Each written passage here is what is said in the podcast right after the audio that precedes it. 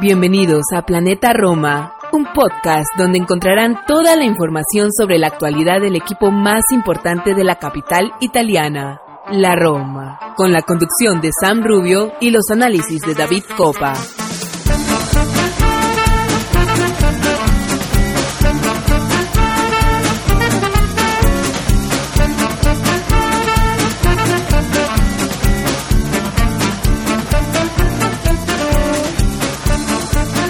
Hola, hola, ¿qué tal mis amigos? Y bienvenidos a un episodio más de Planeta Roma Podcast. Hoy, hoy sí estamos en el episodio número 222 de este su programa donde siempre hablamos de nuestra querida y mágica Roma.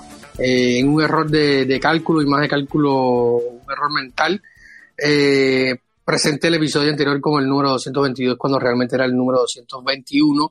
Un episodio número 221 que teníamos planeado uno anterior y ahí fue donde eh, vino eh, el desfaz mental. Me falló la agilidad mental, un poco como a veces le falla a nuestro querido Renato Sánchez, que volvió a ser titular en un partido de la Roma y que lo hizo este jueves en el, en el Roma Sheriff de la última jornada de la fase de grupos de la Europa League, de lo que hoy vamos a estar hablando, entre, entre otras tantas cosas. Eh, y como siempre voy a estar acompañado eh, por mi querido Santi Boys, que en los últimos días ha sido mi fiel escudero. Y nada, le mandamos un saludo a nuestro querido San Rubio, a, eh, a Martín Villalba y, Mateo Di Mango también, y a Arión de San que generalmente pasan por este podcast. Eh, pero nada, estamos acá para conversar un poquito sobre lo sucedido este jueves en el Olímpico de Roma, en el partido ante el Sheriff, que decretó finalmente eh, el segundo puesto de la Roma. Vamos a estar hablando de lo sucedido en este encuentro, vamos a estar hablando también un poquito de actualidad, renovación de, Eduardo Bove, lesión de Paulo Dybala, partido contra el Boloña en el Renato de Lara en una fecha eh, bien marcada, eh, sobre todo para el Boloña, se estará recordando a un año de su, de su desaparición física a, a Sinisa Mihailovic, un, un futbolista y entrenador con pasado en la Lazio, pero también con pasado en la Roma, pero recordado como un estandarte del equipo de enfrente, pero que fue muy querido, sobre todo en los últimos tiempos, por toda la afición del fútbol, por esa actitud que mostró durante los días de su enfermedad. También vamos a estar hablando de, otras cuestiones, la Roma femenile, que perdió su partido de Champions en París ante el Paris Saint Germain, que llegaba a este partido sin puntos en estos primeros encuentros de la competición elite del fútbol femenino, que también como la masculina cambiará de formato para la próxima temporada y muchísimas cosas más, muchísimas cosas más. Tenemos un programa cargadito de información, así que sin más dilación vamos a una pausa y enseguida estamos de vuelta acá en los micrófonos de Planeta Roma Podcast para seguir analizando y entendiendo a nuestra querida y amada Roma.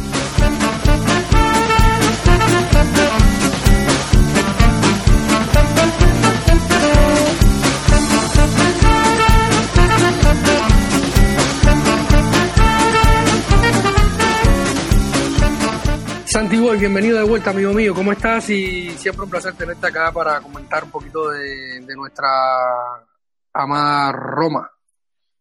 Mucho gusto, David. Eh, vamos a, tratar este cierre de, la fase de grupos de, la, Europa League y empezamos eh, mandando también un saludo a, Irving, nuestro, nuestro Patreon, que, que, desde el grupo de, que tenemos de grabación, en el que se pueden acceder los mismos a, este grupo, a estos directos, eh, nos, manda, nos manda un saludo. Así que, listo, pronto, como se diría en italiano, para, para iniciar un nuevo programa. Un saludo a Irving, un saludo a todos también nuestros Patreons, eh, que siempre están conectados y al tanto de mm, todo lo que pasa en la Roma, como todos en general. Y recuerden que si quieren ser un Patreon de Planeta Roma, que es no más que un suscriptor de pago, simplemente deben acceder a patreon.com y encontrar nuestro espacio allí. Eh, Santi, pues, empecemos por el partido de este jueves.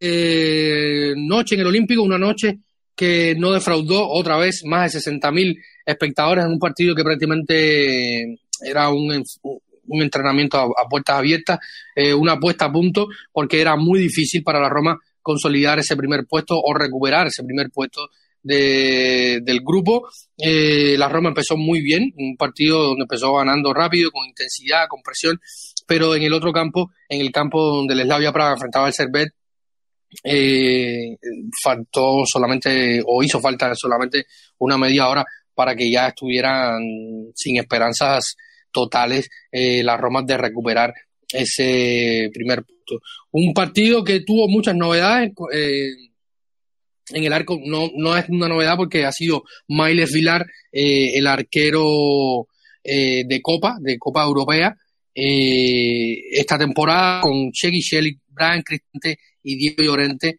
inicialmente en la línea de tres, con Ricky Gadro, Renato Sánchez, Eduardo Boe, José Muguar, Nicola Zaleski, Romel Lukaku y Andrea Velotti, que fue el once que de inicio sacó la Roma.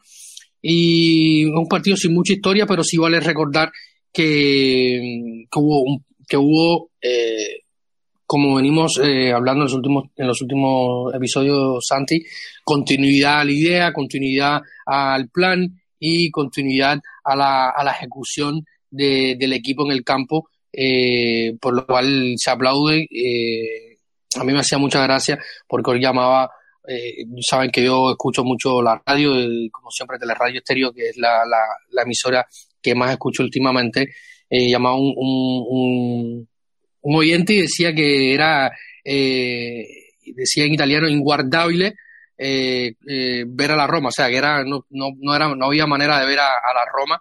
Eh, decía, me lo, me lo dices eh, en marzo y te lo compro, pero esta última Roma mejora muchísimo y, y, o sea, y, a pesar de que era intentar la, la desesperada, el equipo lo intentó eh, y se agradece. Yo lo ponía en, mi cuenta personal de, Twitter, eh, porque muchas veces cuando la Roma tiene que hacer un deber a lo largo de los años, eh, no lo ha hecho y simplemente salió a hacer lo suyo, ganar su partido y lo hizo bien Santi. Sí, fíjate, yo creo que, que podemos catalogar a este encuentro de, correcto por parte de la Roma. Eh, hay que poner el contexto, el rival que teníamos enfrente, el Sheriff Tiraspol, eh, un equipo que tras seis jornadas de, la fase de grupos de la Europa League ha finalizado con un solo punto, con un empate cosechado, cinco derrotas y 17 goles recibidos. Eh, insisto, con todo el respeto del mundo al equipo, al equipo moldavo, pero antes sí la Roma no tenía un equipo que le o un rival que, que le llevara a tener demasiadas exigencias. Dicho esto, Digo que es correcto porque, por eso, por lo mismo que tú has comentado en el inicio de, tu intervención, vemos una Roma reconocible, que es lo que creo que todos los espectadores y todos los aficionados le debemos exigir. A partir de aquí entrará el gusto, y es algo que hemos repetido constantemente en el programa. Eh, a mí, por supuesto, me gustaría que, que, nuestra Roma jugara sus partidos ya no como el Manchester City de Guardiola, como el Barcelona de, de, aquel Guardiola que me parece eh, de los mejores equipos que he podido llegar a ver, o como aquel Bayern München de, de Hansi Flick que, que, también levantó todos los títulos y que también juego eh, hizo. O irnos a algo más reciente, el inicio de, de temporada del, del Tottenham de, de Ange Postecoglou equipos que han jugado muy muy bien al fútbol y que, lo siguen haciendo y lo están haciendo. Ojalá viéramos eso, pero eso es una cuestión de gusto, no es una cuestión objetiva de se está jugando eh, bien o mal. Eso es de me gusta más este estilo de juego me gusta más otro. Y en el que se está jugando bien o mal la Roma, yo creo que el partido contra, contra la Fiorentina eh, eh, podría llegar a entender que, que, le duela los ojos y que le cueste ver eh, al equipo, pero partido contra el Sheriff eh, me parece eh, absolutamente en, la línea de lo que viene siendo este, este tramo final de, de competición, este último mes de, de Serie A y de competición europea en el que podemos ver a una Roma que progresa y mucho por el pasillo interior, que genera sus ventajas en los costados, que en el costado izquierdo predomina sobre todo eh, una voluntad netamente ofensiva, en el que ese, ese enganche o ese interior muy alto que habitúa a ser eh, Pellegrini y que en el partido contra el equipo moldavo lo fue José Maguar, a mi gusto, David, y, te dejo, te la dejo votando para que tú me des también tu opinión, eh, con unos 45 minutos de buen nivel por parte del argelino, en la figura de ese enlace, como lo definió Mourinho en su día, eh, que ahora mismo tiene más la voluntad de generarle espacios y de aglutinar y fijar centrales y, combinar mucho por dentro, más que, de, impactar en el partido y en el área rival. Y con una Roma que progresa mucho desde, desde la primera línea defensiva, una línea defensiva muy alta. Para que te hagas una idea, David, en el partido contra el Sheriff, el 82% del tiempo se disputó en campo rival la Roma jugó en campo rival. Es una evidencia que la Roma no juega exactamente igual que, la temporada pasada y reincidimos mucho en esto y aquí lo importante es que independientemente de cuál sea tu rival tú veas un juego reconocible en tu equipo lo vimos ayer en el partido de, Europa League. Nos gustaría verlo con equipos de mayor entidad. Evidentemente esto cuesta más es más difícil. Sin duda, Santi, yo, yo creo que, hay que partir también de, una consideración y es que para mí al menos es una sorpresa eh, eh, la temporada europea en fase de grupos del Sheriff. Si bien no es un equipo reconocido, no es un equipo con una trascendencia histórica, competición europea, pero en los últimos años eh, tenemos en la retina partidos importantes y, buen rendimiento de, este Sheriff, que, realmente no están se, se, desinfló completamente, cambio de entrenador, estuvo primero con Bordín, el técnico italiano, ahora está con, este entrenador eh, ruso, pero yo realmente esperaba un poco más de, del Sheriff, visto lo visto en las últimas tres, cuatro temporadas europeas, y yo creo que, que, hay que partir de aquí. Luego del partido eh, y de este primer tiempo, se ha hablado, Santi, eh, con respecto a esto que decías de, de la construcción desde atrás eh, en el partido ante el Sheriff y se ha comentado mucho en redes sociales y, por, los especialistas que, es una línea defensiva que, inicialmente está, conformada por un central, un mediocampista y un lateral y luego incluso llegó a estar conformada sin ningún central. Y, y lo creo que, que, en cuanto a lo que hablábamos inicialmente de mantener una idea y un, y, y, un trabajo, yo creo que esto también es, es bueno de, reconocerlo porque hay un trabajo y una continuidad que a veces en, en, mucho tiempo o en muchos momentos durante la gestión de Mourinho nos hemos cuestionado ciertas cosas, ¿no? Sobre el trabajo entre semanas, si hay más, si hay menos. Eh, y es verdad que, han habido contratiempos, pero a pesar de los cambios, eh, y una Roma que al inicio de la, de la época Mourinho, eh, recordemos por ejemplo lo sucedido en Bodo, cuando había muchos cambios y muchas rotaciones, se perdía completamente la configuración. E, es muy importante que, la totalidad de la plantilla entienda qué se juega y cómo se debe jugar para comprender cómo, cómo debe comportarse, qué, qué actuaciones debe llevar a cabo un jugador eh, eh, dependiendo de la posición que ocupe. Y, en este sentido, eh, puede ocupar el carril, pero puede ocupar ese costado del derecho, como hizo en esta ocasión, de, los tres centrales. Y, debe entender qué es lo que le va a pedir eh, el partido, ¿no? Y qué es lo que le va a pedir el equipo en cada una de esas demarcaciones. Evidentemente, todo esto tiene un factor o un elemento clave que, que aglutina eh, una importancia vital, fundamental, que es la calidad del jugador, la comprensión. los jugadores diferenciales son aquellos que leen el juego antes que todos los demás. Si además a esto le acompañan eh, o, saben, saben compaginarlo con una, con una técnica individual eh, de, de nivel, lógicamente, pues tenemos una combinación perfecta. A partir de aquí, como te decía, para mí, Cristante por poner un caso, es uno de los jugadores más inteligentes que tenemos en la plantilla.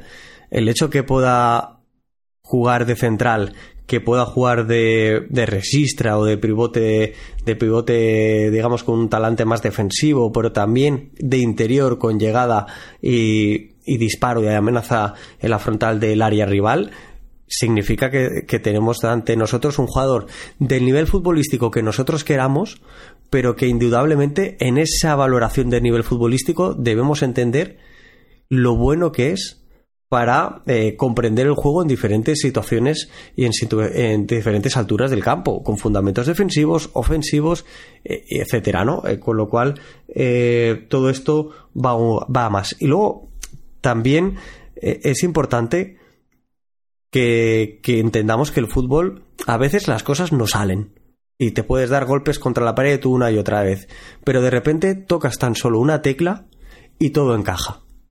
Todo empieza a funcionar. Y, a veces sucede. Mira, el ejemplo muy más claro, David, en esto que estoy diciendo es el Napoli de, de Spalletti, de la temporada anterior. Un equipo que ni la temporada anterior a, la que hago referencia podíamos imaginar la que acabó la que acabó protagonizando la temporada 2022-23 y que ahora mismo siendo el 95% de la misma plantilla que esa temporada es un equipo totalmente distinto. Eh, eh, se juega a otra cosa, a otra velocidad. Hay jugadores que parecen distintos y son los mismos. Eh, a veces una sola tecla hace que, todo empiece a fluir, que la dinámica se convierta en una espiral súper positiva y que los resultados caigan y que, y que vayas arrasando por, por, un campo detrás de otro. Y en ese sentido yo creo que la Roma lo que hay que valorar es la evolución que ha tenido, la continuidad y algo que sobre todo en esta tercera ya temporada de Mourinho, en un inicio de la misma, creo que muchos demandábamos. Y es que se viera lo que tú has mencionado, un trabajo táctico. Chico, si es que nos poníamos delante de la tele, veíamos el partido y decíamos, ¿a qué está jugando esta Roma? Eso, eso lo compro. Hasta el último mes. Este último mes, la verdad es que no lo compro en absoluto. Porque nos puede gustar más o nos puede gustar menos. Podemos estar más conformes o menos con este tipo de juego. Pero es evidente que hay un trabajo si ves el movimiento de que te mencionaba, Pellegrini, partido contra la Fiorentina, Aguar, el partido contra el Sheriff en esos primeros 45 eh, minutos. Si es que calcan los movimientos, y esto solo significa una cosa, trabajo, trabajo y trabajo. Ya entrando en una valoración más particular, mencionabas a Aguar, ahorita me preguntabas eh, mi opinión, eh, y para ir de lo más obvio a lo menos obvio, eh, primero decir que el partido de, Cristante, si bien, lo, como tú apuntabas al inicio y lo comentábamos antes, el rival no ofrece muchas dificultades, el partido de, Cristante es para estudiar, o sea, por movimientos, por, por capacidad, inteligencia y, entender, y entendimiento del juego. Eh, fue un partido que visualmente de Cristante eh, al menos atrae, ¿no? Y, luego por los fundamentos eh, ni hablar gran partido de Cristante, eh, gran partido de, de Filar, que, creo que luego le deberíamos, eh, cuando hagamos, vamos a hacer un pequeño resumen de esta fase de grupo, eh, vamos a, tener un, una pequeña sobre, sobre Baile Filar. gran partido de, de Nicolás Zaleski, gran partido de Eduardo Boe, otra vez Lukaku, elegido en el 11 de la semana de la de, de, la fase de, este, de esta última partida, de esta última fecha de fase de grupo. Eh, y yo creo que, que, aquí, que aquí va, ¿no? Mencionar que José Maguar salió lesionado con problemas en los abductores, no está contra Boloña, según asumió José Mourinho. A mí no me termina de encantar del todo el primer, eh, ese primer tiempo que jugó, porque no, no continuó el segundo. Eh, pero se nota que hay una mejoría, hay un entendimiento, faltan muchas cosas y entiendo que, que, esta temporada podría ser así complicada para él. Eh, luego, gran partido de Nicola Zaleski, que ya me había gustado contra la Fiore, ya me había gustado los minutos que tuvo contra el Leche, eh, buenos minutos que había tenido contra el Monza, se reafirmó y algunos dirán, bueno, sí, es un partido contra un rival que no es nadie. Bueno, por la otra banda, Cadro probablemente tenía la, misma resistencia y, y, lo de Zaleski la desbordó, o sea, descosió la pelota por ese costado, incluso llegó al técnico rival a hacer un cambio, a ver si un defensor, entró un jugador, a ver si podía defender más, porque eh, estaba siendo muy desequilibrante por ese costado Zaleski. Totalmente. Fíjate, eh, hay una cosa muy característica del polaco que hace muy bien y que, y que le permite tener bastantes ventajas y es que controla con el exterior de su pie derecho, su piel hábil, eh, dado que, que, juega en el costado opuesto, lo que hace es que con ese control se orienta de primeras el esférico para, para salir en carrera y en esa primera zancada eh, batir a, su marca, ¿no? Eh, es algo que hace fenomenal y que en este partido contra el Sheriff se lo pudimos ver en, en varias ocasiones y lo hizo con, con, mucho acierto. Algunas de ellas, insisto, ganando directamente la posición a su rival y por lo tanto superando la presión o la marca defensiva. Eh, es un jugador que, que en el partido contra el Sheriff registró cuatro de regates de cinco intentados en uno contra uno y es que en ese uno contra uno eh, lo pudimos ver con cierta seguridad. Insisto en la idea. Le damos mucho valor a Saleski y omitimos lo que hay detrás de esto. Para que Saleski reciba el balón como lo recibe, es decir, en un uno contra uno, en una ventaja de muchos metros por delante, necesita que los dos delanteros fijen a los centrales y que Aguar, Pellegrini o el jugador que juegue en ese interior sea capaz de fijarle al otro central o al extremo para evitar la ayuda del 2 contra 1 contra Salewski o bien eh, más allá de que fijarlo generarle dudas. Ejemplo, el gol que anota tras eh, recibir a a media altura del, terreno de juego que defendía el sheriff Tiraspol. El defensa tiene muchas dudas de si ir tan lejos persiguiendo a War o mantenerse en esa posición. Finalmente decide esto último. Salewski hace una carrera a la espalda de la línea defensiva del equipo moldavo y con mucha calidad técnica Aguar filtra un balón. Ese balón ya con ventaja para Salewski para que centre y acabe anotando Lukaku. Esa secuencia tiene un trabajo detrás entre semana, como antes he, comentado, ¿no? Y, hay que entender que Saleski está en una posición privilegiada porque el equipo trabaja para conseguir esa ventaja ofensiva. No sale de la nada. Luego el equipo y el jugador concreto lo tiene que materializar. En esto quiero recordar, David, una conversación, un debate que tuvimos justo hace una semana en el, en el grupo de Patreon, del cual antes tú has mencionado cómo se pueden hacer eh, Patreons eh, mecenas de Planeta Roma todos aquellos que nos escuchan, en la cual yo lanzaba una, una encuesta, ¿no? En, en, cierta manera, lanzaba una propuesta, oye, ¿qué es lo que necesitamos aquí? Si el equipo vive en campo rival, como es el caso del Sheriff, nos es mucho más rentable tener un extremo encarador, un extremo que busque la portería rival y que llegue con facilidad a una línea de fondo antes que un lateral que no tiene tanta vocación ofensiva y que a su vez eh, quizás probablemente tenga menos dotes en el uno contra uno.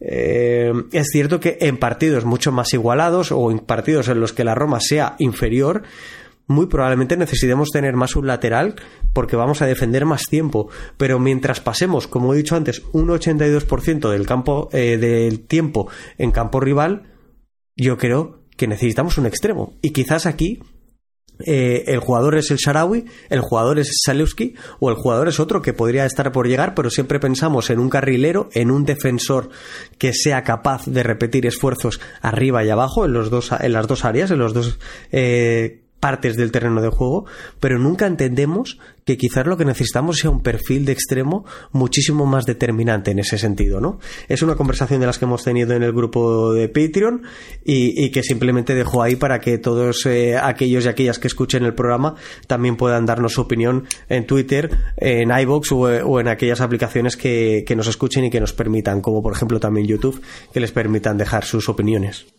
Recuerden patreon.com slash planeta Roma, ahí se encontrarán las diferentes formas de suscripción que van desde un dólar hasta tres dólares.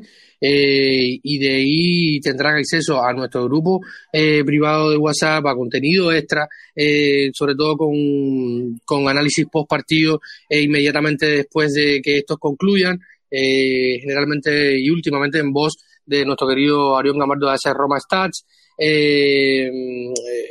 y muchísimo más, ¿no? Muchísimo más. Eh, por lo tanto, todos invitados también pueden descargarse desde su dispositivo móvil la, la app de patreon.com, buscar el planeta Roma y simplemente suscribirse.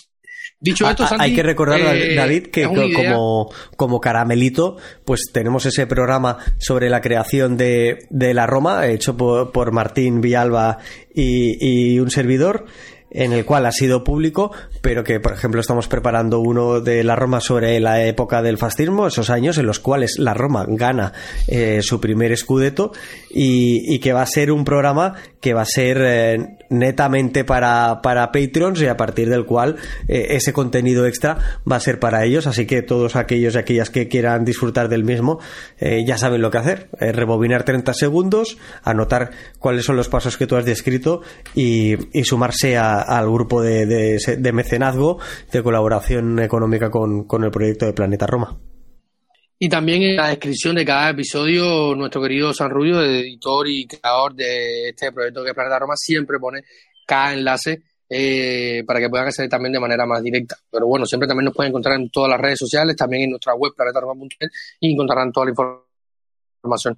Te decía, Santi, que dándole continuidad a la idea que mencionabas antes, eh, a día de hoy no parece tan descabellado, por ejemplo, que José Mourinho en su día apostara por el propio Zaleski, eh, en su primer año eh, apostara por el Charaui, cuando en algún momento dijeron que, estaba improvisando y, realmente ya tenía quizás en mente una idea de la Roma que quería, lo que eh, una cosa es querer y otra cosa es poder.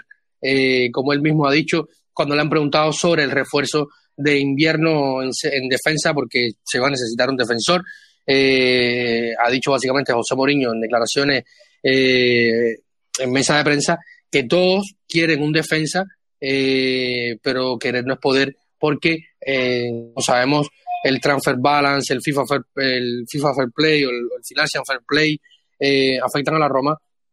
Y habrá que mirar muy bien el defensor que se pueda fichar para poder incluirlo en la lista UEFA para que pueda estar en la competición y poder a, eh, apoyar al equipo, sobre todo en un mes donde eh, va, a estar fuera Evan Endiga. Eh, otro de los nombres propios del partido contra el Cherry Santi es Eduardo Boe. Y, más que del partido de Eduardo Boe, hay que hablar de la renovación de Eduardo Boe que se hace realidad hoy, una, un rumor que hemos venido siguiendo desde hace algún tiempo en nuestra web. ha renovado hasta 2028 el canterano, que como bien recuerda el propio José Mourinho cuando él estaba llegando se estaba marchando a préstamo a Serie C. Eh, cuentan los especialistas, sobre todo Angelo Mangiante, que es periodista de Sky Sport, de los que sigue a pie de campo y en entrenamientos eh, al equipo, eh, ha contado hace, algunos días en los micrófonos de la radio que José Mourinho lo ha visto entrenar, digo, vamos a darle una oportunidad a este chico y hoy la realidad es que ha renovado, es uno de los pilares y un jugador que, por ejemplo, ante el Sheriff ha terminado jugando como central. ¿No? Y él propio se ha descrito a sí mismo en entrevistas que pueden leer en nuestra web. Eh, sacrificio y ponerse las órdenes del equipo. Yo creo que, que, tiene mucho que mejorar, que como también lo ha dicho el propio jugador, pero que siempre al servicio del equipo y, y, con ganas de trabajar y aprovechar las oportunidades y hacer, como él mismo dice, que no reveló hace muchos días eh, en una entrevista, decía que le, alguien le, de fútbol le aconsejaba que cuando saliera al campo eh, muchas veces lo mejor era hacer lo más simple. Eh, y yo creo que, se le nota Eduardo que en las simplezas a veces está lo más complejo, ¿no? Y, es eh, el trabajo diario. Santi. Fíjate que, que, que de Bobe creo que es la personificación de lo que le demandábamos al equipo. Antes comentaba que en el inicio de esta temporada todos deseábamos, todos prácticamente exigíamos verle una vuelta de turca más, un giro más a este equipo, porque entendíamos que tenía la mejor plantilla de las últimas tres temporadas, desde que Mourinho es el técnico del equipo, y que por lo tanto podía eh, tener mejor juego y mejor resultado. Pues creo que Bob es la personificación de ello. Teníamos a un chico mm, muy peleón, que no negociaba esfuerzos, que iba una y otra vez al encuentro y al duelo contra los rivales, pero del cual destacábamos en esencia eso, una eh, voluntad, una eh, grinta, un coraje, pero no destacábamos una cualidad eh, futbolística que sí que podíamos entender que evidenciaba en su etapa primavera y con las inferiores de, de la Nacional Y ahora estamos delante de un, de un, jugador que cuando ha habido ese cambio de chip en el estilo de juego del equipo, también forma parte del mismo. Del partido contra el Sheriff tenemos a un Eduardo Bove que hace 75 de 78 pases con acierto, un 96%. Segundo, mejor tras Esvilar con 17 de 17. Se asocia principalmente en corto.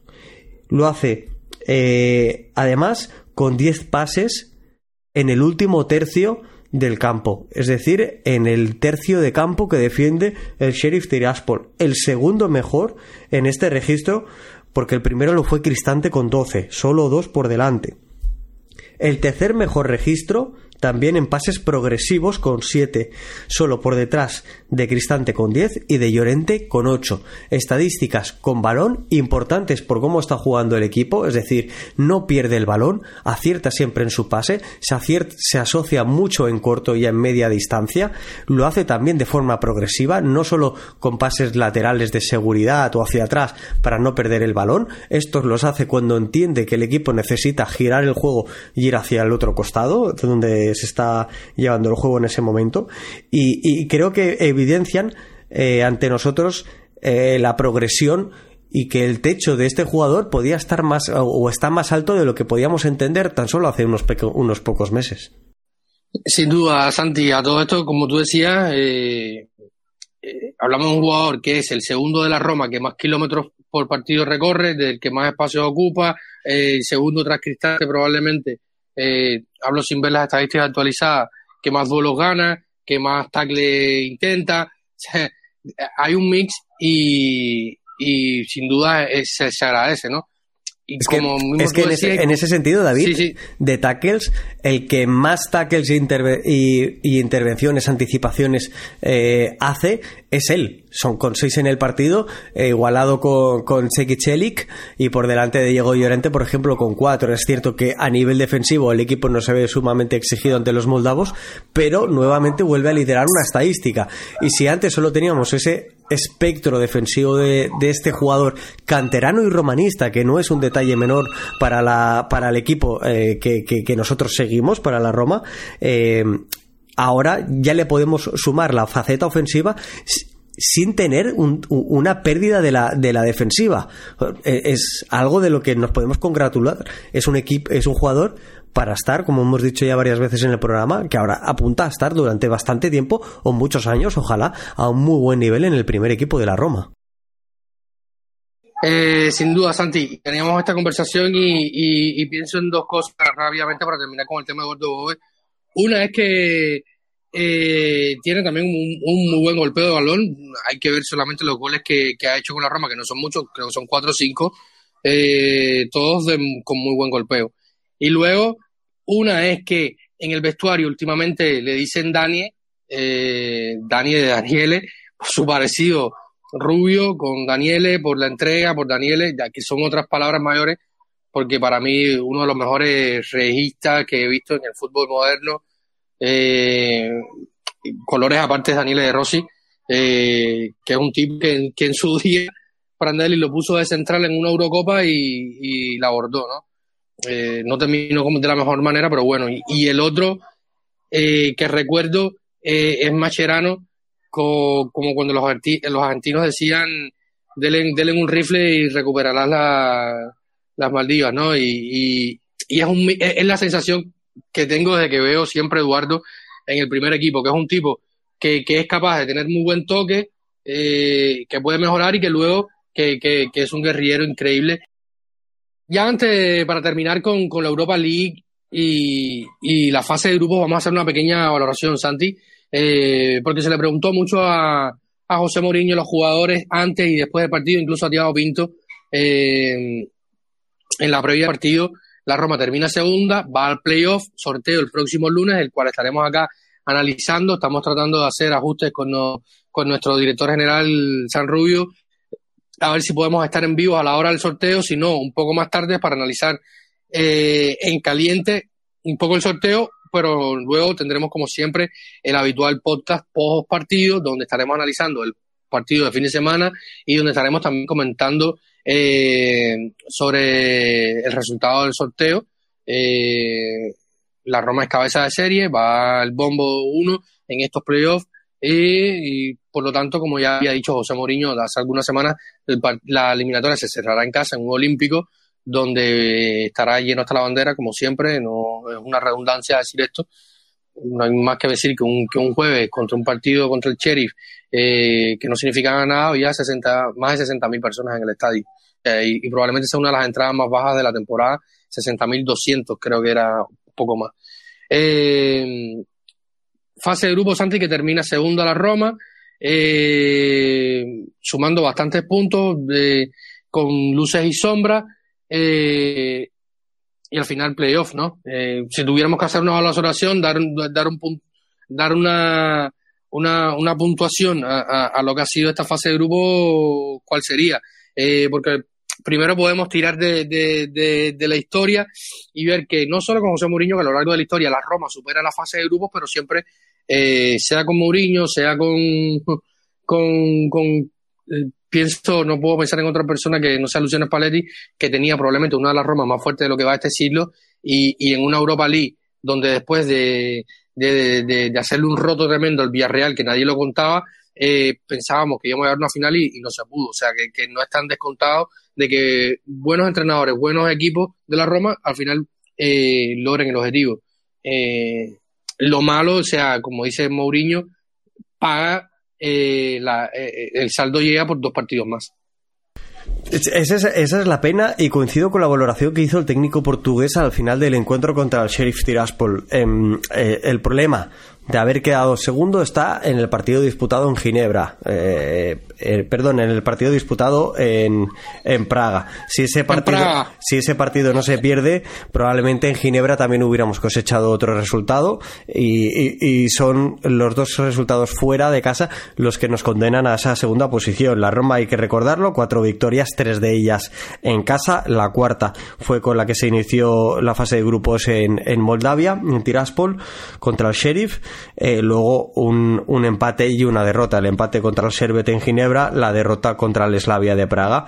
12 goles anotados por 17 del Slavia, del cuadro checo, y 4 goles eh, recibidos. 15 puntos, nosotros 13, eh, 2 de diferencia que a la postre pues han sido han sido determinantes el Servet y el Sheriff han sido eh, rivales em, prácticamente anecdóticos cinco puntos el Servet un punto el Sheriff el Servet de esos cinco puntos pues alguno nos ha nos ha hecho a nosotros y y creo que, que, cuando vimos el partido nos veíamos primero de grupos y desde esa perspectiva a mí no creo que sea eh, necesario tildarlo de fracaso, pero sí una decepción. Yo sí que me esperaba que la Roma fuera primera de grupo y le exigía que lo, que lo sea. Eh, pese a ello, pues eh, se ha cumplido el objetivo de, acceder a la siguiente fase, a la fase eliminatoria, en este caso 16 avos de final, pero insisto, la Roma tres victorias en casa, una fuera, un empate y una derrota, y la, y la derrota en Praga nos condena a esa posición a mí, no, a mí me ha faltado un poquitín más. Si yo si tuviera que poner un, una nota, un número, eh, pondría un 7. Eh, yo voy a ser un poco abogado del diablo acá y, voy a también a, decir que estoy de acuerdo con la colaboración que hizo José Mourinho y insistir con algo que decía que primero, uno, mérito a la Eslavia de Praga, que hizo también una gran primera fase, y voy a insistir con otra cosa que decía antes. O sea, nadie esperaba que el sheriff eh, fuera tan desastre. Al menos yo no lo esperaba. Eh, dicho, eh, hablando con el, con el diario del lunes bajo el brazo y viendo las temporadas europeas que, había hecho anteriormente de Santi. No sé si tú podrás ahí, tendrás el dato a mano, podrás buscarlo más rápidamente, más rápido que yo, pero no sé, recuerdo la, la, temporada que juega con, con el Real Madrid en fase de grupos, o sea, desproporcionadamente tantos goles en contra, eh, porque se llega a golear esta temporada en Europa League. Eh, claro, no es comparable porque los equipos cambian y tal, pero al menos yo creo, me he hecho en falta de que, por ejemplo, ese sheriff eh, que, estuvo a punto de, de, complicarle la vida, dicho sea paso, al, al Slavia Praga en el partido en, en Moldavia, que el, que termina ganando prácticamente y literalmente la, en la última mención de ese partido, que terminan ganando, si mal no recuerdo, es 3-2. Eh, me faltó ese, tercer actor del, grupo que estaba llamado a ser el sheriff, que, no venía siendo una delicia, ni mucho menos en las últimas temporadas en Europa, Santi. Ah, eh, correcto, mira, el Sheriff Tiraspol, eh, lo que sucede es que nos dejó un recuerdo de la temporada 21-22, en la cual disputó Champions League, la máxima competición europea. Lo hizo en un grupo con el Real Madrid, el Inter Milan y el Shakhtar Donetsk, en el que sorpresivamente con siete puntos eh, quedó tercera de grupo y fue repescado a, Europa League. ¿Qué es lo, más destacable de todo ello? Que le ganó al Real Madrid.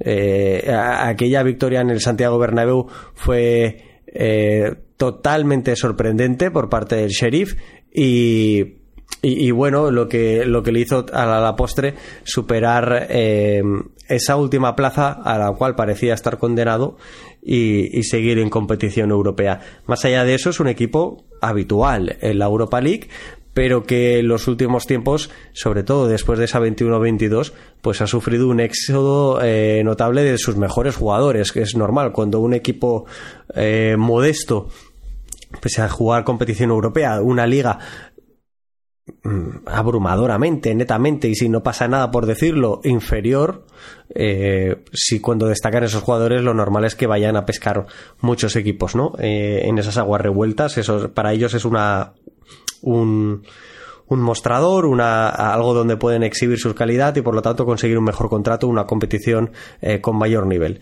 Y esto es lo que le ha venido, le ha venido pasando al Sheriff y, por ahí podemos entender su pérdida de, de nivel en una competición en la que ellos evidentemente están porque a nivel doméstico dominan, pero que en competición europea, pues este año no les ha, no les ha dado para, para continuar en ella. Sí, yo sí que puedo sí que te puedo comprar que, que me esperaba un poquito más de los moldavos, eh, que quizás el Slavia Praga ha estado un poquito por encima del nivel y que si los moldavos y los suizos hubieran estado más peleones, eh, por ahí podríamos haber tenido algo más de suerte, pero es que creo que, que, que en Praga deberíamos haber sacado un resultado positivo y se hizo un muy, muy mal partido. Nada más, insisto, yo creo que no pasa nada por decirlo. Eh, eh, en la Roma debería haber quedado primera porque competitivamente, ya no solo por jugar una liga mejor, sino por plantilla, debería estarlo y por lo tanto deberíamos exigirle que hubiera sido primera. Y coincido con Mourinho para evitar jugar dos partidos que este equipo necesita no jugarlos.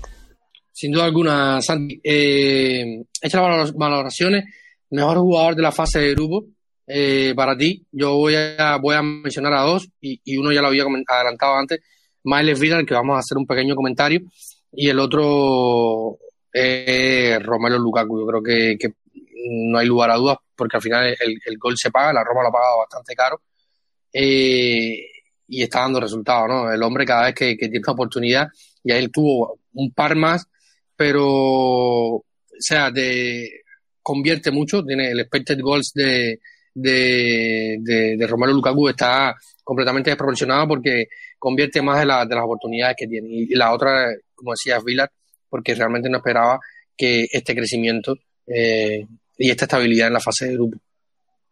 Fíjate, Romelu Lukaku encabeza la, el ranking de la clasifica de, esta competición con seis goles, eh, perdón, con cinco goles y una asistencia en ese ranking, goles más asistencias, eh, junto con Joao Pedro o Vincenzo Grifo, Joao Pedro del, del Brighton, Vincenzo Grifo, Grifo creo que todos lo, eh, conoceremos del, del Freiburg alemán, junto con eh, Pierre-Emerick Aubameyang, cinco goles, van por detrás del, delantero Joao Pedro que he mencionado del, del Brighton como máximos goleadores, o en la clasificación de máximos goleadores de, de esta competición, y luego, obviamente, esos cuatro goles encajados nos llevan a, a encontrar a Miles Vilar como uno de los, de los porteros con menos goles encajados, con, eh, es el tercero de la clasificación, igual que, que que Mandous, perdón, el portero del Slavia, con 0,7 por, eh, goles encajados por, por encuentro.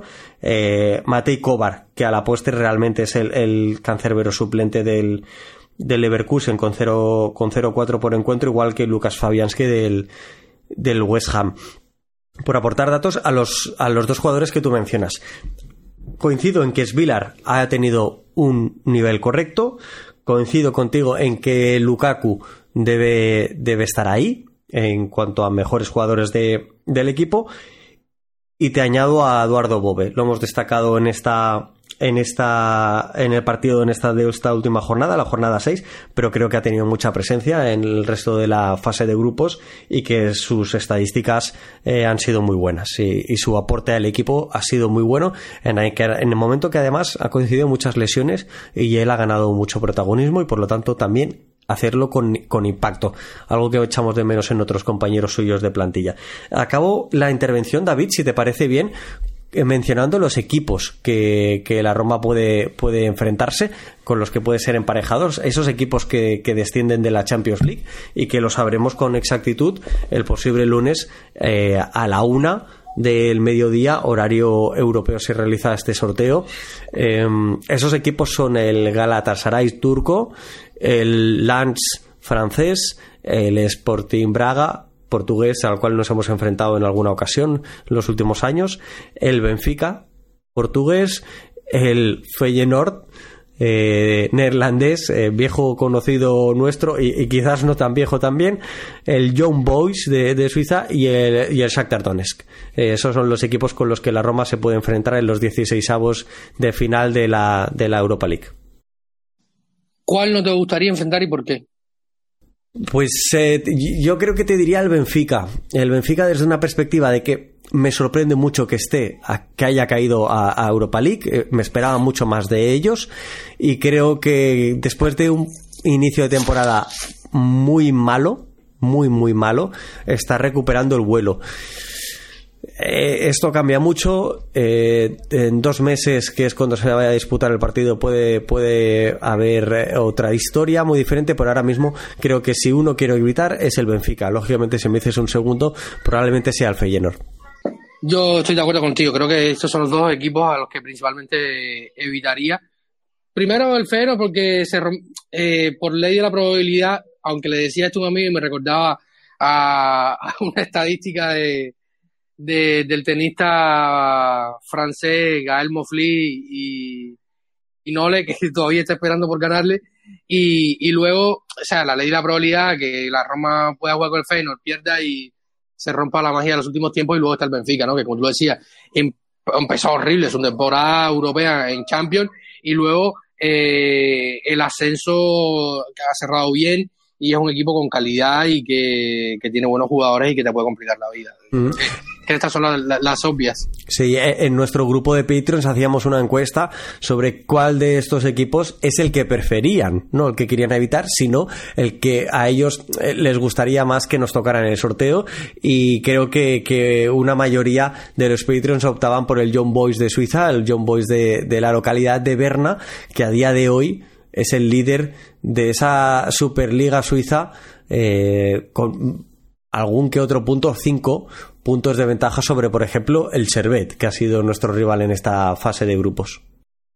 Eh, si ustedes han llegado hasta este punto, nos están escuchando, por favor, déjenos en los comentarios de la red social o de la, de la plataforma donde escuchen este programa eh, qué rival quisieran, cuál no quisieran y cualquier otra observación. Así que eh, ahora vamos a una pausa y vamos a comentar un poquito sobre el partido del fin de semana en el Renato Alara, eh, Boloña-Roma, un partido eh, que sin duda un dentro fuera en este momento por los puestos de la Así que vamos a una pausa y enseguida volvemos.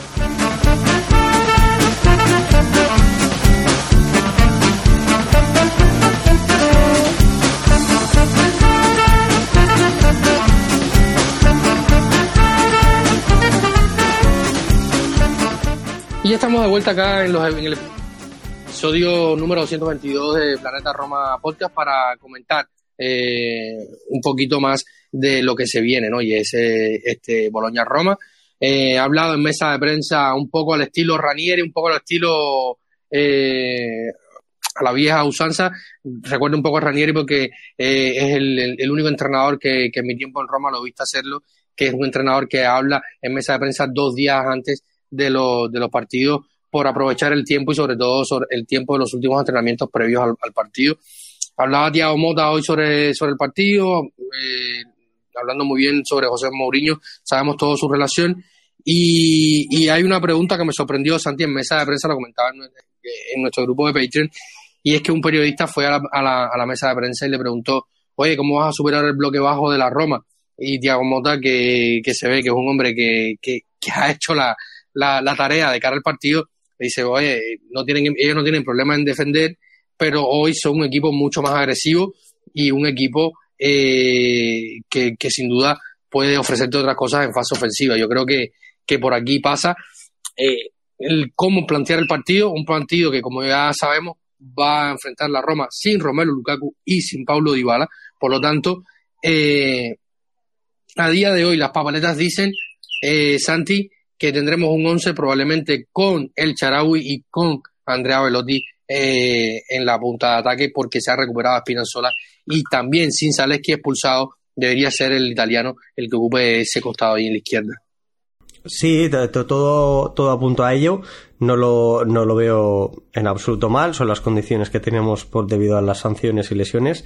Y, y todo, todo apunto a ello. Y veremos con la expectativa de, de ser un partido realmente, realmente difícil. El Boloña actual de Thiago Mota no se aleja demasiado del equipo que, que, representa ahora mismo ser también la Roma. Lo comentamos en el programa anterior, dimos un par de, de, de claves. Una de ellas es la portería, eso sí que lo tienen, es una fe, tienen mucha fiabilidad. Skorupski está en un gran momento de forma para el 80% de los disparos que, que, le llegan. Tampoco es un equipo que, que tienda mucho a jugar el largo, aprovecha mucho las segundas jugadas, en algún momento puntual eh, salidas verticales en transición y, y, a, y, a, mí lo que me produce es eh, mucha curiosidad, mucha expectativa saber qué es lo que sucederá con el balón. Si la Roma va a querer dominarlo, va a querer tenerlo y se va a atrever a tenerlo en campo rival, como hemos visto contra el Sheriff Tiraspol y en algunos partidos anteriores, o eh, habrá cierta pelea por la posesión y tendremos un partido mucho más propio de transiciones que de, bloques bajos o ataques estáticos. Esa es la, duda que, que, a mí me genera. Si uno de los dos entrenadores se verá dispuesto o estará dispuesto a renunciar de, de primeras a esa posesión, ceder ese territorio para, prim, para primar por encima de esa, de esa posesión o ese ataque estático un ataque más dinámico, un ataque más vertical, transiciones puras. Yo creo que este es el, el meollo de la situación, ver cómo es el planteo de cada entrenador, ver la idea y, la puesta en práctica. Ya lo dejaba claro José Mourinho, hay una Roma sin Dybala y, una, y otra Roma con Dybala. Eh, lo bueno dentro de lo malo es que no nos podrá pasar lo que nos sucedió en el partido, el partido anterior, donde Dybala sale partido en curso y mentalmente el equipo se, cae, eh, no encuentra una solución, se quedan sin herramientas y sin actitud para resolver el partido ya vamos a enfrentar un partido directamente sin Dybala. Eh, hay un plan que se con poco tiempo porque hay muy poco tiempo para organizar el partido. Eh, se volvió este viernes inmediatamente al, trabajo. La buena noticia es que, como decíamos, José Mourinho recuperó en los entrenamientos a Espinazola, a Moon, que habían ambos salido con golpes eh, ante la Fiore, retornó y en Luca Mancini, eh, que había descansado ante el Cherry porque viene arrastrando un problema, eh, y se merecía el descanso porque los defensas están contados. Volverá Dica también, que no estuvo ante el Sheriff por acumulación de María. Por lo tanto, en defensa estarán todos los titulares. Eh, quedará la duda de ver quién es el jugador que sale por el costado derecho. Y visto lo visto, yo sería capaz de decir que en este momento va a ser Rasmus Christensen eh, el que va a salir eh, a jugar en el costado derecho con los habituales Cristante eh, y Paredes en el medio del campo, por el costado izquierdo Spinazzola, y luego ver el planteo y la idea eh, y sobre todo cómo funcionará el ataque. ¿Crees que sea mucho problema eh, un ataque con el Charau y con Andrea Velotti eh, poder superar la defensa de, de, del equipo de, de Mota Santi? Sí, sí, creo, creo que que vamos a echar eh, mucho en falta a Romelu Lukaku por la facilidad que él tiene eh, de, de, abrir el marcador y de condicionar las defensas rivales. Y, y creo que Velotti y el Sarawi tienen un duro examen por delante. De, de, verdad lo creo, ¿eh? También creo que lo tienen nuestros defensores. Eh, el, el Boloña no es de los equipos que, que más dispara a, a portería cada 90 minutos, es de los que, que, menos lo hace de la serie, sin embargo tiene el mayor porcentaje de acierto. Lo poco que dispara, anota muchos goles para ello. Eh, eh, es muy eficiente en ese sentido. Eh, para lo poco que genera, sí que es capaz de rentabilizar sus goles, sobre todo lo hace con una gran defensa. Y por ahí entiendo a tu pregunta que Velotti y el Sharawi se las van a ver y desear. Y es un partido mucho más eh, cobra más importancia, si cabe, nuestras llegadas de segunda línea, más que de los costados, que nos permitan abrir esos espacios por dentro, esos carriles o ese pasillo interior, como seamos capaces de explotarlos con llegadas de, segunda línea que se van capaces de sumar al remate. Culpable de un poco de esta buena actuación de la ofensiva, sin duda, Santi, es el neerlandés, con pasado en el, en el Bayern München y con pasado en el Parma, eh, donde inició su, su travesía eh, en la Serie A, Joshua Sirkes, que, que en su momento, cuando debuta con el Bayern, eh, era difícil que te llamara la atención porque en ese momento con el Bayern debutaban gente, por ejemplo, recuerdo verlo jugar algún que otro partido con, con, Musiala que, que, que, es otra cosa, ¿no? Probablemente se está llamado a ser, no, no es probablemente, está llamado a ser uno de los jugadores eh, top de, los próximos años en el, fútbol europeo. Y, pero luego, eh, Sirkese eh, o eh, se beneficia de la salida de Marco Renato al, al Inter, que no ha jugado casi nada porque ya tiene una edad y físicamente eh, no puede más y por suerte la Roma también evitó una, una gran bala ahí porque se habló mucho de, del austriaco en clave Roma y Sirkes se, se ha beneficiado muchísimo de esto eh, en una temporada donde ha jugado 14 partidos de titular, con 7 goles y 2 asistencias, para un total de, de 9 intervenciones en los goles del, del Boloña. Es que, fíjate, muchas veces eh, eh, es el ejemplo claro de la de la premura que tenemos con, con, los futbolistas en el momento actual. Estamos hablando de un jugador de 22 años y sin embargo lo hemos visto disputar varias temporadas ya, eh, como tú antes decías, en el Parma y en el, y en el Bayern en la Bundesliga. Em, tranquilamente yo ahora, eh, tirando de memoria, te podría decir que, podemos estar habituados a verlo a ese nivel en los últimos cinco años. Eh, con lo cual es un debut tremendamente joven y no le podemos exigir al neerlandés que tenga grandes números. Ahora los está teniendo, insisto, solo con 22 años. De los 26 goles anotados, o 26 goles y asistencias eh, generadas por el Boloña, 9 llevan la firma de, Joshua Sirkse eh, para una expectativa por la calidad de las jugadas que él ha protagonizado de 6. Está 3 por encima. Eh, eh, esencialmente en goles más que, en asistencias esa diferencia existente entre la calidad de sus jugadas y la realidad de lo que ha acabado siendo no con lo cual eh, gran parte de esa rentabilidad ofensiva que está teniendo el cuadro del Bolonia se la debe a su a su delantero que es el tercer jugador con más minutos de la plantilla, por detrás de, obviamente, el portero de Skorupski y por detrás también de Lewis Ferguson, el escocés centrocampista, con 24 años, también pieza fundamental de este equipo. Si, si Sirkse es el, nove, el con nueve goles y asistencias, siete goles y dos asistencias, la, la, la pieza clave a nivel ofensivo de este equipo, el segundo es Ferguson, tres goles y dos asistencias ¿A quién te recuerda Santi Sirques cuando, cuando lo ves jugar? Si tuvieras que darle un parecido y a ver si, si coincidimos ahí. Te vas a sorprender con lo que te voy a decir. Ah, y, tú también. A Valderrama por el peinado. ¿Y por el fútbol?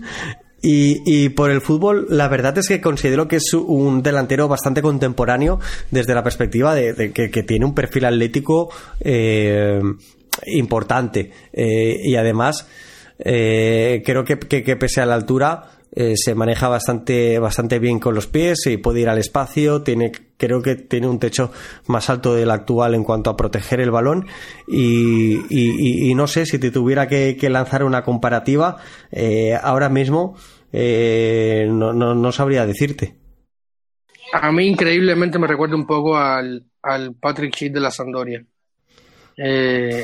bueno, te lo podría comprar. Decirlo, me, me, me cuesta decirlo, pero por, por estatura, por, por recorrido, es verdad que, que aquel Patrici, que era un jugador que, para bien o para mal, eh, se analizó mal por parte de la Roma, yo creo, eh, o estoy totalmente seguro, porque era un jugador que en aquel momento con la Sandoria era un jugador que arrancaba más de desde afuera hacia adentro. Exactamente. Eh, pero, pero, o sea, por, por, por el estilo de futbolista alto, moderno, que a pesar de la estatura domina bien los tiempos, es muy capaz de atacar bien los espacios.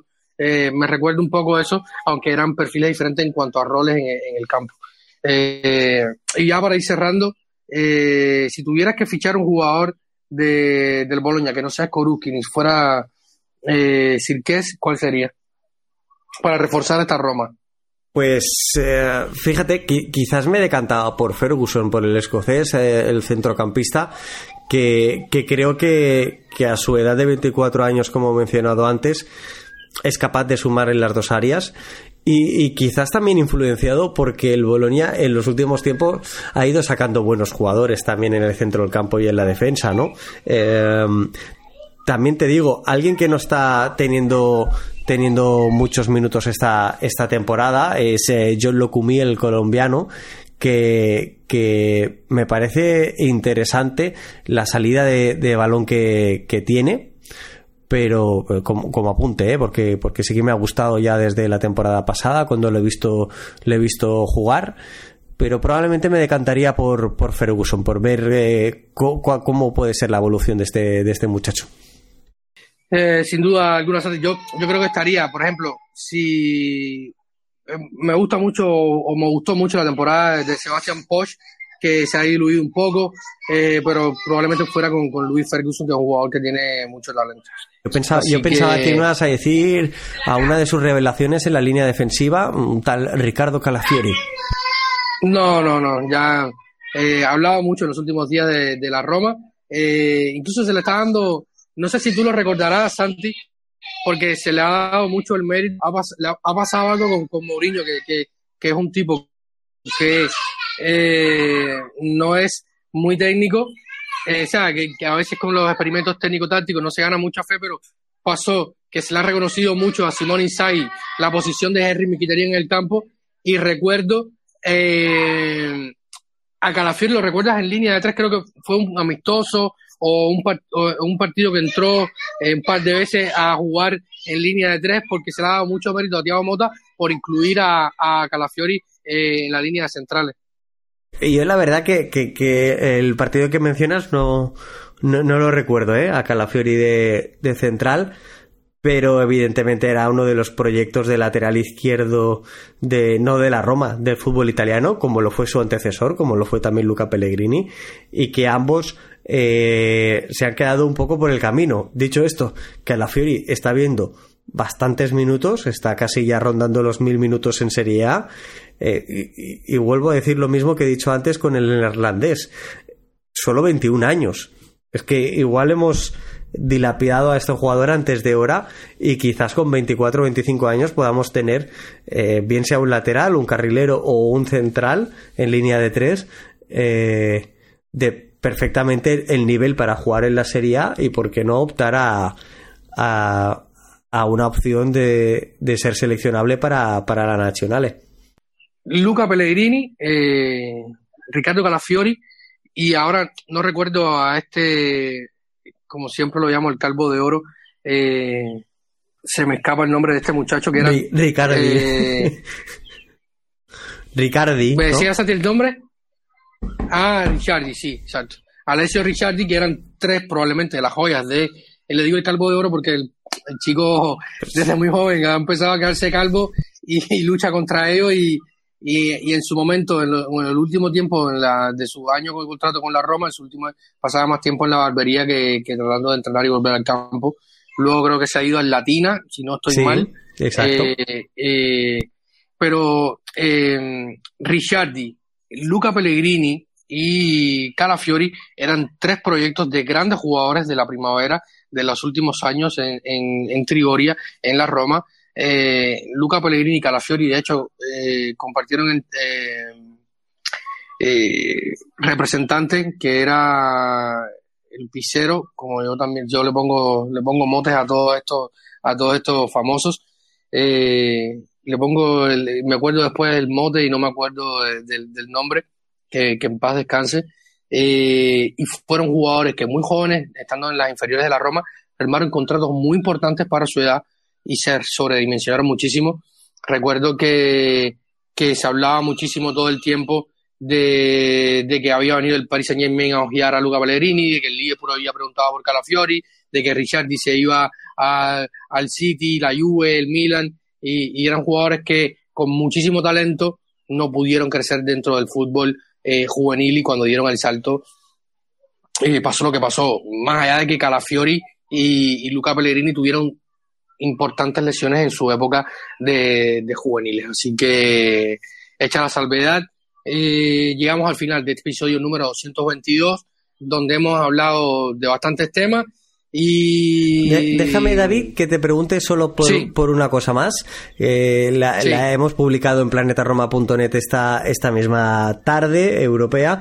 Em, una línea de ropa que ha lanzado la Roma y que a su vez me sirve para recordar que, todos aquellos que nos escuchan eh, ahora en el programa pueden entrar en nuestra web, en planetaroma.net y acceder a través de la misma por el banner de Fanatics a, la, a esta web de especializada de, de ropa deportiva a través de, de, nosotros, de Planeta Roma, y obtener un pequeño eh, descuento por ello, eh, donde también, evidentemente, no solo pueden comprar ropa de la Roma, sino de muchísimos otros deportes y otros equipos que, no duden en hacerlo. Y me sirve para eso, David, para preguntarte por esta línea de, de, ropa de que, ha, que ha lanzado el equipo romanista, el, el cuadro romano, que tiene una peculiaridad en realidad, ¿no? Sí, la Roma ha lanzado este, este viernes eh, una línea de ropa completamente producida por el, por el club, lo que a mí me llama bastante la atención. Eh, de hecho, no he tenido el tiempo, no he alcanzado el tiempo para, para informarme sobre esto, eh, pero mm, al menos para mí es una novedad que un club produzca su propia línea de ropa. De hecho, el logo que lleva la línea de ropa es el ASR eh, de 1933, está bordado a mano, con ropa 100% producida en Italia, con finos tejidos y es un escándalo realmente lo que está haciendo en cuanto a, a, en los últimos días el equipo es una absoluta barbaridad. Eh, ayer podíamos ver ese jersey, polo, jacket, suéter, como quieran decirle, en la previa del partido de la línea Orina, el de Adidas que avanzaba con la Roma, que se acabó, se agotó completa todo el stock sea en tiendas físicas que, online eh, y ahora lanzan esta línea que es muy increíble, eh, sumamente bonita, fina, eh, que sirve para, para una boda, el que se vaya a casar o para los más finos momentos porque realmente está muy bonita.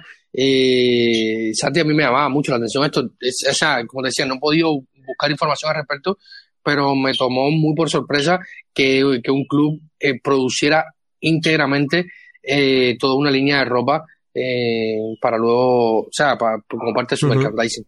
Sí, eh, fíjate, hay que decir que, que, la línea de ropa es muy bonita por parte de la Roma, que no es algo inusual eh, hecho por la Roma desde una perspectiva de una línea.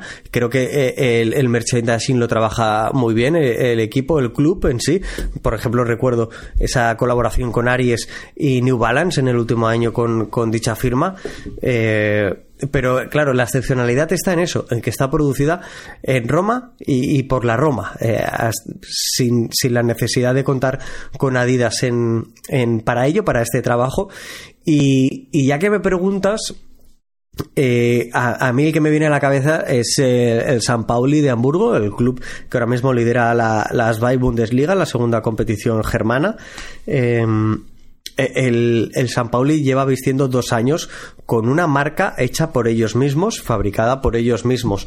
para la próxima temporada ya, ya, ya ha anunciado un acuerdo con una firma deportiva que le reporta más ingresos, obviamente, pero ha estado dos años fabricándose su propia línea deportiva eh, con la cual ha competido incluso, pero es el único ejemplo ahora mismo que me viene a la cabeza eh, de equipos de, primer nivel. Insisto, esto del merchandising lo hacen muchos equipos eh, que sacan su línea casual, voy a decir, pero que lo hagan ellos mismos sin la colaboración de su, de su sponsor técnico, eh, sí que me parece una anomalía destacable y creo que es de aplaudir. Insisto, la ropa tiene muy buen aspecto, muy buena pinta y todo aquel que pueda, eh, que no dude en, en hacerse con ella.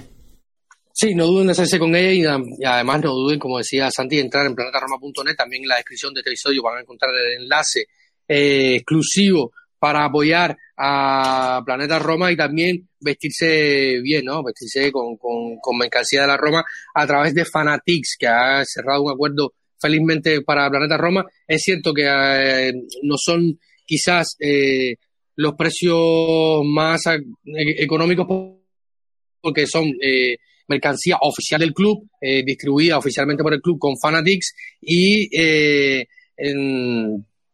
pueden encontrar a veces algunos atuendos y, piezas que, ya no están disponibles en otros lugares y allí se la pueden encontrar. Eh, tiene una distribuidora en Europa y una en América, eh, así que pueden entrar en nuestra web y también en este episodio en la plataforma donde lo estén escuchando encontrarán el enlace que los llevará directamente a, la tienda eh, para encontrar estos productos de la Roma. Así que nada, Santi, creo que hemos llegado al final. hemos hablado largo y tendido, un episodio donde había muchísima información.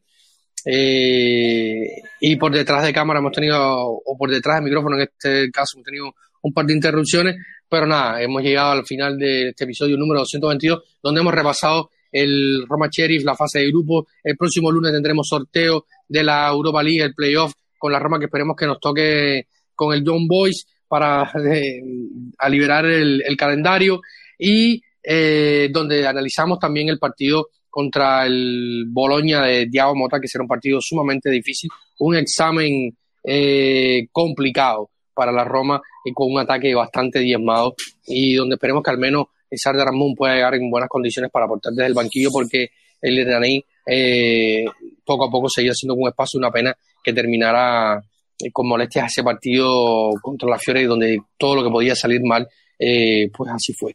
Así que gracias Santi por estar y gracias a todos los que han eh, escuchado este episodio, han llegado hasta el final. Recuerden dar like, compartirlo, dejarnos sus comentarios y sus opiniones. Gracias eh, a, ti, David, eh, por, por acompañarme en este, en este programa a, seguir al lado del equipo, como, como siempre digo, también del equipo femenino, que esta semana cosechó en la jornada de ayer la primera derrota eh, de la temporada. Eh, creo que, que, es sensacional poder decir esto en pleno mes de diciembre y obviamente hay que seguir al lado de las chicas de, de Espuña, que lo están haciendo fenomenal, igual que al lado de los chicos de, de Mourinho. Veremos qué partido eh, podemos protagonizar en el Renato de Alara. Ojalá sea eh, positivo y volvamos con, con puntos y, y, lo comentaremos en el próximo programa, tanto una situación como la otra, el equipo del eh, la marcha del femenino, la marcha del, del masculino y poco a poco ir generando más contenido para, para nuestros oyentes que solo tienen que, que, dejarnos, como tú decías, también sus comentarios o sus likes si les gusta suscribirse y compartirlo. Para nosotros eh, nos ayuda muchísimo todo ese pequeño gesto que le lleva tan poco tiempo, a nosotros siempre nos ayuda. Y un saludo desde aquí a todos eh, y a todas. Eh, llegamos al final de este episodio, eh, finalmente va a quedar redundancia, así que gracias por estar y gracias siempre por escuchar y estar conectado con Planeta Roma en todas nuestras plataformas y en, todas nuestras modalidades. Así que un saludo y recuerden que siempre lo más importante es Forza Roma.